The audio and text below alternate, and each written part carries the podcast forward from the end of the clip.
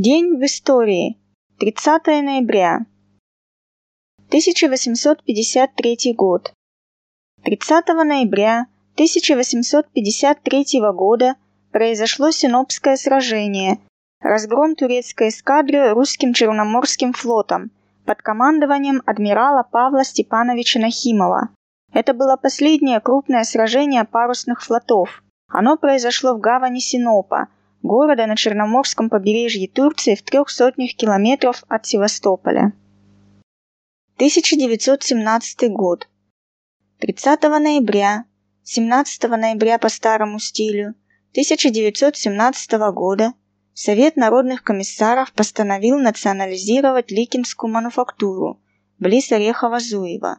Это был первый декрет советского правительства об экспроприации собственности крупных капиталистов. В этот же день вышел наказ о взаимоотношениях в ЦИК и СНК. Первое. Согласно решению Второго Всероссийского съезда Советов, Совет народных комиссаров целиком ответственен перед Центральным исполнительным комитетом. Второе. Все законодательные акты, а равно и распоряжения крупного общеполитического значения представляются на рассмотрение и утверждение Центрального исполнительного комитета. Третье. Мероприятия по борьбе с контрреволюцией могут быть проводимы Советом народных комиссаров непосредственно под условием ответственности перед Центральным исполнительным комитетом. Четвертое.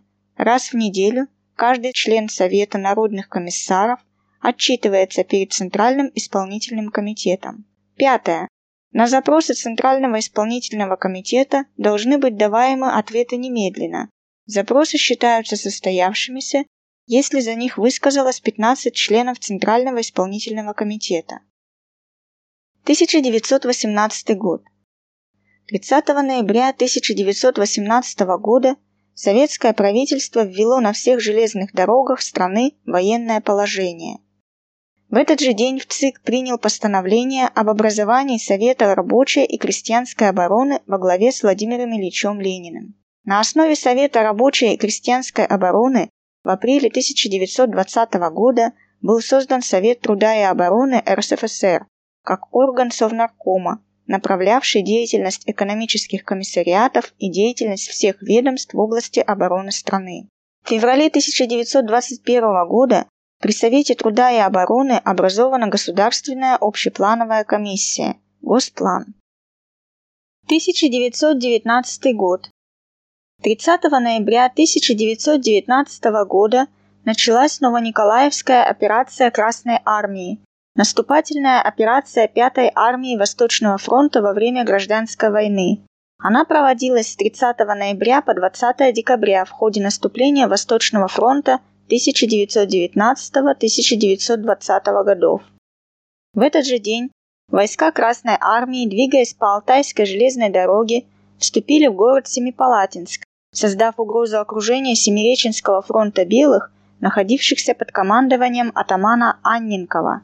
В помощь красным регулярным войскам, вошедшим в Алтайскую область, действовали три красные крестьянские партизанские армии, общей численностью до 120 тысяч человек.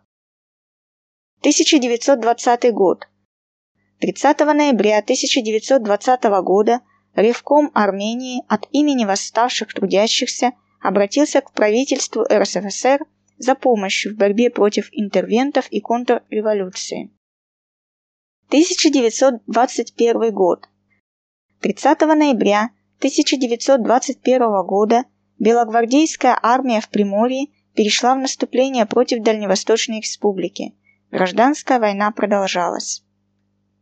1939 год. 30 ноября 1939 года началась Советско-финская война, которая завершилась победой Советского Союза и Московским мирным договором 12 марта 1940 года. Можно с уверенностью сказать, что после начала Второй мировой войны руководство Советского Союза прекрасно понимало стратегически выгодное положение Финляндии как плацдарма для дальнейшего броска на СССР. Необходимо было во что бы то ни стало обезопасить северо-западные подступы к Ленинграду, а также защитить единственный незамерзающий северный порт Мурманск. И угроза этим городам действительно была. бывший посол Германии в Хельсинки Випперт фон Блюхер признавал, что на встрече с руководителями финского правительства начальник генерального штаба немецких сухопутных войск Франц Гальдер потребовал от финнов не уклоняться от проводимого ими антисоветского курса. Советское правительство до последнего использовало возможность договориться с финнами на дипломатическом уровне. Советский Союз предложил Финляндии отодвинуть на несколько десятков километров границу на Карельском перешейке в обмен на большую по площади территорию в Советской Карелии, а также сдать советской стороне в аренду участок финской территории у входа в Финский залив для создания здесь советской военно-морской базы. Условия, предлагаемые советской стороной, определенно можно назвать выгодными для Финляндии. Однако ее руководству эти предложения показались невыполнимыми. В октябре 1939 года были сорваны очередные переговоры в Москве, а уже к концу ноября правительство страны Суоми провело всеобщую мобилизацию. При этом государственный секретарь США Кордел Халл благодарил Финляндию за ее твердую позицию. Финские власти сознательно доводили и довели ситуацию до критической. 30 ноября 1939 года советские войска перешли границу и начали боевые действия на территории Финляндии. Советско-финскую войну теперь часто называют неудачей Советского Союза. В научных изданиях и тем более в буржуазной прессе большинство авторов только и делают, что критикуют Красную Армию.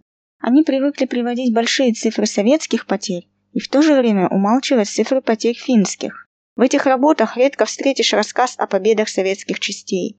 Зато очень легко найти истории о тяжелых потерях, бездарных командирах и комиссарах. Иронично, что именно так описывалась зимняя война в листовках, которые забрасывались красноармейцам со стороны Финляндии. Тогда почему же финны по итогам мирного договора 1940 года теряли свои территории в Карелии и на Карельском перешейке, Ответ на данный вопрос прост. Решающим фактором, заставившим Финляндию принять условия советской стороны, стало успешное наступление Красной Армии на Карельском перешейке. А ранее наша армия смогла прорвать знаменитую линию Маннергейма. Это были безусловные военные победы. Что же касается поражений, то они были у каждой воюющей армии в каждой войне. Генералы действительно готовятся только к прошедшим войнам, а не ошибается лишь тот, кто ничего не делает. В завершение хотелось бы отметить, советско-финский конфликт был неизбежен. Руководство Советского Союза в сложившейся обстановке оказалось вынужденным дать своим войскам приказ на упреждающий удар по Финляндии. Этого требовали интересы нашей страны. И неизвестно, как завертелось бы колесо истории, если бы наша страна тогда промедлила или действительно потерпела поражение. Достаточно сказать, что именно эта война выявила важные недостатки в тактике, стратегии и снабжении войск Красной Армии, подготовке бойцов и командиров. До начала Великой Отечественной войны оставалось полтора года, и за это время многие из этих недостатков уже были исправлены. 1941 год. Битва за Москву. 30 ноября 1941 года Ставкой Верховного Главнокомандования – утвержден план контрнаступления Западного фронта под Москвой. В этот же день германскими оккупантами казнен юный партизан-комсомолец Анатолий Шумов. Он родился 22 декабря 1923 года в селе Асташово Волоколамского уезда Московской губернии. Его мать, Евдокия Степановна, назвала сына в честь наркома просвещения Анатолия Луначарского. Мальчик рос без отца и буквально с первых шагов приучился к самостоятельности и строгому распорядку дня, которым жила его мама. Как комсомольский организатор класса, он разносил повестки призывникам. Буквально перед самой войной 17-летний Толя не смог поступить в военное училище, и это очень расстраивало парня.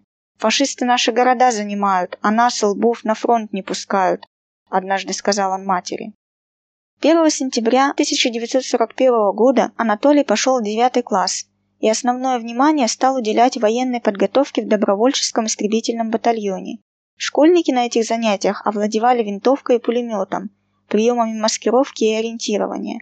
17 октября 1941 года гитлеровцы заняли райцентр Асташова.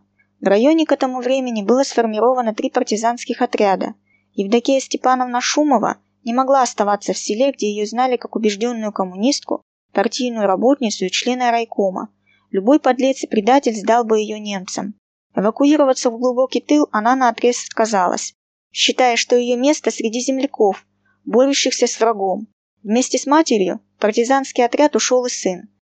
Анатолий не отказывался от любых заданий, даже таких трудных и рискованных, как минирование автомобильных дорог и уничтожение линий телефонной связи противника. Несколько раз он был близок к провалу. Два раза задерживался немецким патрулем, но оба раза сумел уйти и вернуться в отряд. 30 ноября 1941 года Анатолию предстояло очередное задание в Асташове.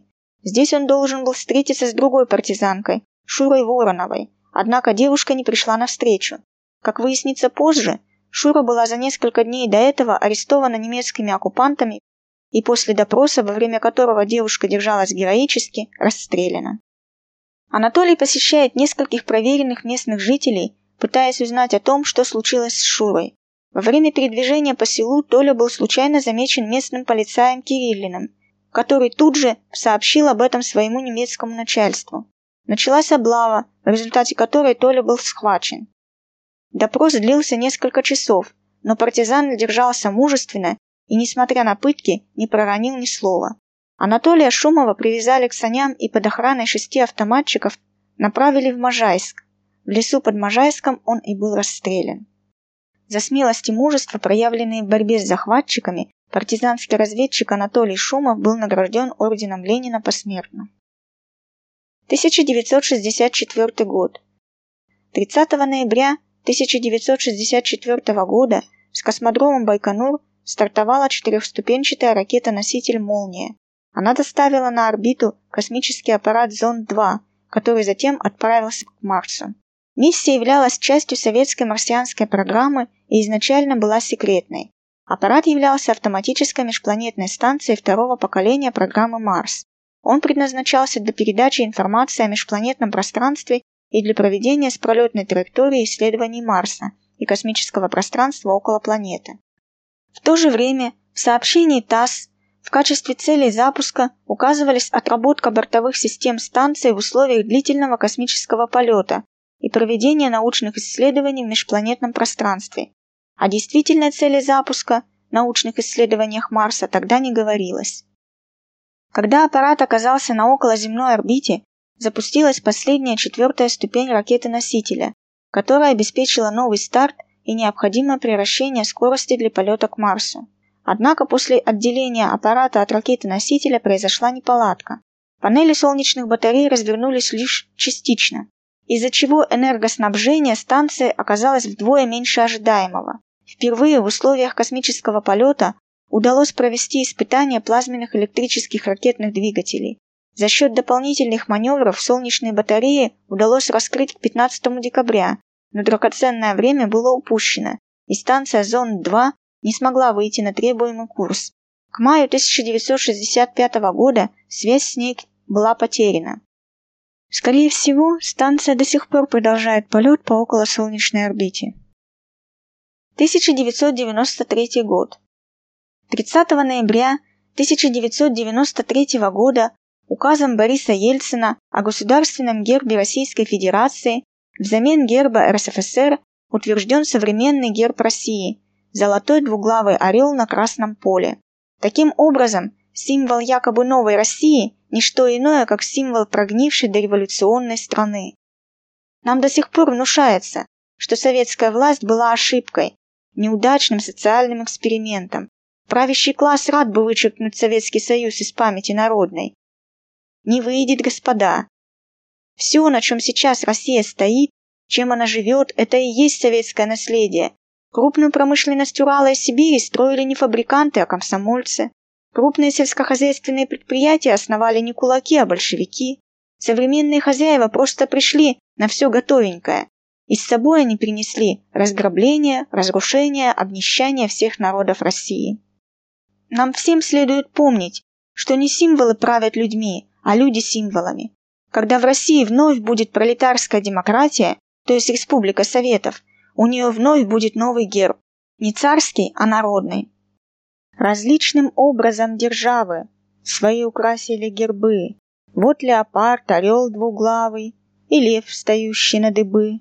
Таков обычай был старинный, чтоб с государственных гербов Грозил соседям лик звериный, оскалом всех своих зубов. То хищный зверь, то птица злая, подобие потеряв свое, Сжимает в лапах, угрожая, разящий меч или копье. Где львов от века не бывало, с гербов свирепо смотрят львы, Или орлы, которым мало одной орлинной головы.